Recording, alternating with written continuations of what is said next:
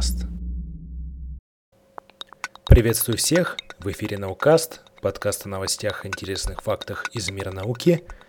И сегодня мы заканчиваем слушать рассказ Айзека Азимова «Нечаянная победа». Приятного прослушивания вам!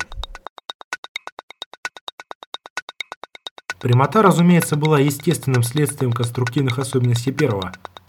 Второй и третий знали это и воздержались от неодобрительных замечаний. Юпитерианский чиновник постепенно сумел оправиться от странного оцепенения. Когда первый вышел из цеха, чиновник все время тупо смотрел на руку робота, ту самую, которая побывала в расплавленном металле. «Силовые поля? Так вот, что вас интересует?» Медленно произнес юпитерианин. «Да», – очеканил первый.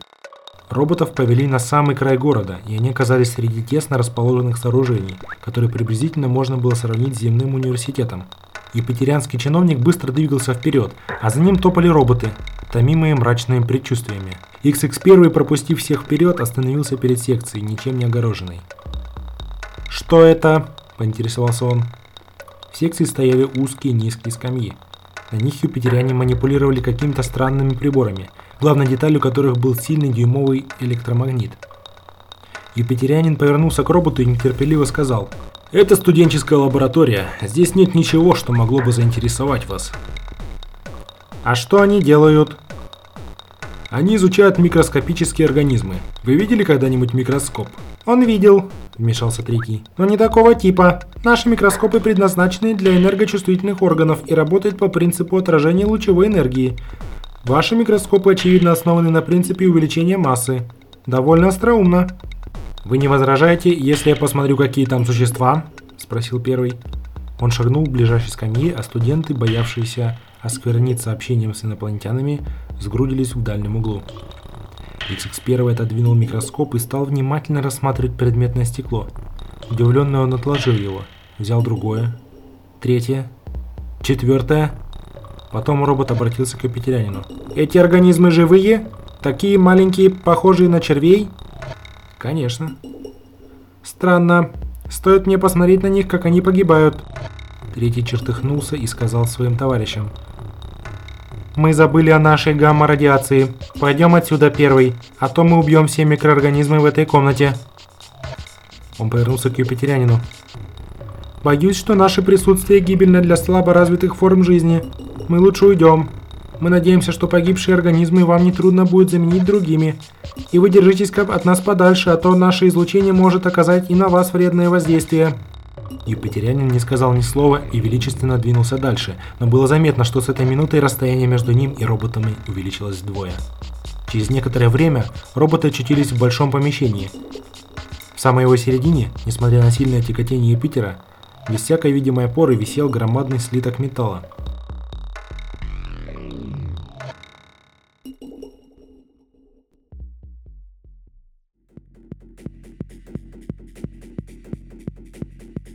Юпитерянин защелкал. Вот наше силовое поле. Последнее достижение. В том невидимом пузыре вакуум. Силовое поле выдерживает давление нашей атмосферы и вес металла, эквивалентного двум большим космическим кораблям. Ну что вы скажете? Что у вас появляется возможность для космических полетов, сказал третий. Совершенно верно. И металл и пластик недостаточно прочны, чтобы выдержать давление нашей атмосферы при создании вакуума, а силовое поле выдержит. Пузырь, огражденный силовым полем, и будет нашим космическим кораблем. Не пройдет и года, как мы изготовим сотни тысяч таких кораблей. Потом мы обрушимся на Ганимед и уничтожим сброд, который пытается оспаривать наше право на господство. Люди Ганимеда никогда и не думали об этом, пытался возразить третий. Молчать! Защелкал Екатерянин. Возвращайтесь и расскажите своим, что вы видели.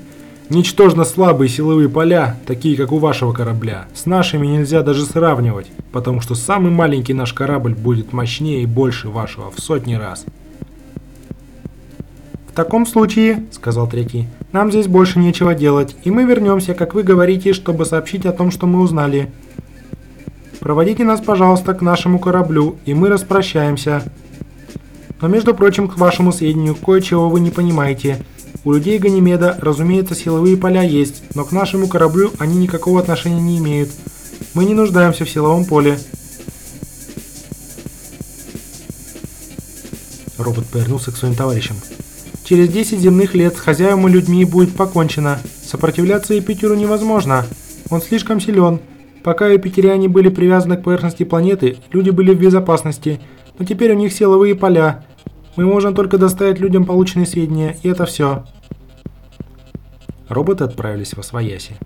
Город остался позади. На горизонте показалось темное пятно, их корабль. Вдруг Юпитерянин сказал.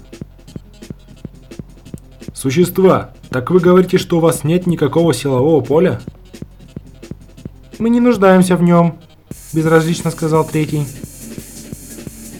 Тогда почему ваш корабль не взрывается в космическом пространстве из атмосферного давления изнутри? И он пошевелил щупальцем, как бы указывая на атмосферу Юпитера, которая давила силой 20 миллионов фунтов на квадратный дюйм. Ну это объясняется просто. Наш корабль не герметичен, давление и внутри и снаружи одинаковое. Даже в космосе? Вакуум в вашем корабле? Вы лжете! Осмотрите сами наш корабль. У него нет силового поля, и он не герметичен. Что в этом необыкновенного? Мы не дышим. Энергия у нас атомная. Нам все равно, есть ли давление, нет ли его, и в вакууме мы чувствуем себя прекрасно. Но в космосе же абсолютный ноль. Это не играет роли. Мы сами регулируем собственную температуру.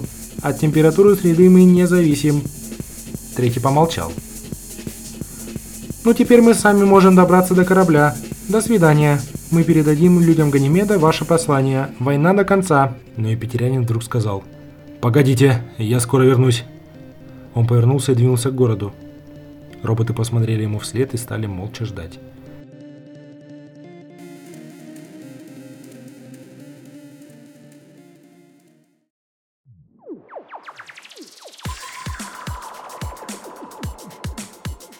Екатерянин вернулся только часа через три. Видно было, что он очень торопился. За 10 футов от корабля он опустился всем телом на почву и стал как-то странно подползать. Екатерянин не произнес ни слова, пока не приблизился к настолько, что чуть ли не прижался к роботам своей серой эластичной кожей. И лишь тогда зазвучал приглушенный уважительный радиокод. Глубоко уважаемые господа, я связался с главой нашего центрального правительства, которому теперь известны все факты, я могу заверить вас, что Юпитер желает только мира. Что? переспросил третий.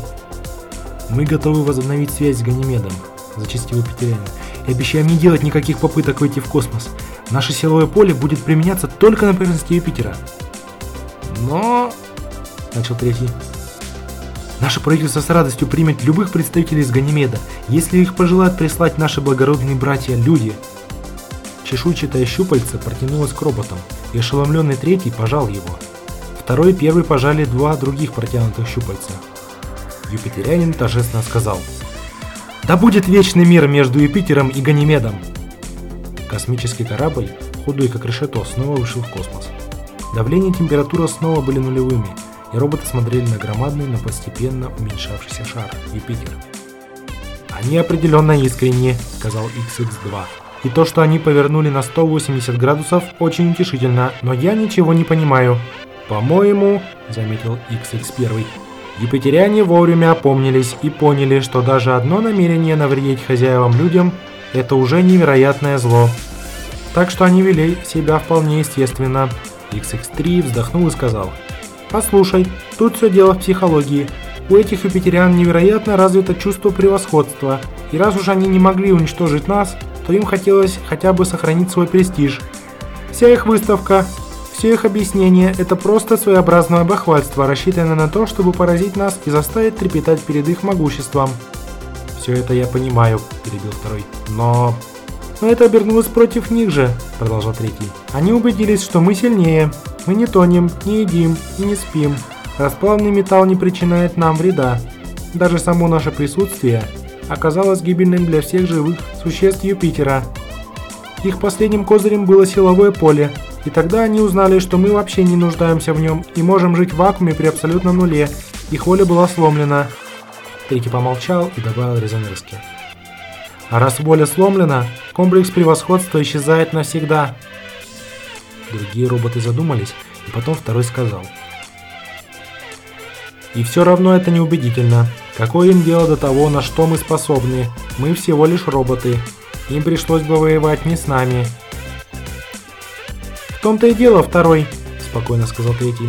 Это пришло мне в голову только сейчас. Знаете ли вы, что из-за нашей собственной оплошности, совершенно нечаянно, мы не сказали им, что мы всего лишь роботы? Они нас не спрашивали, сказал первый. Совершенно верно. Поэтому они думали, что мы люди, и что все другие люди такие же, как мы. Он еще раз посмотрел на Юпитер и задумчиво добавил. Неудивительно, что они побоялись воевать.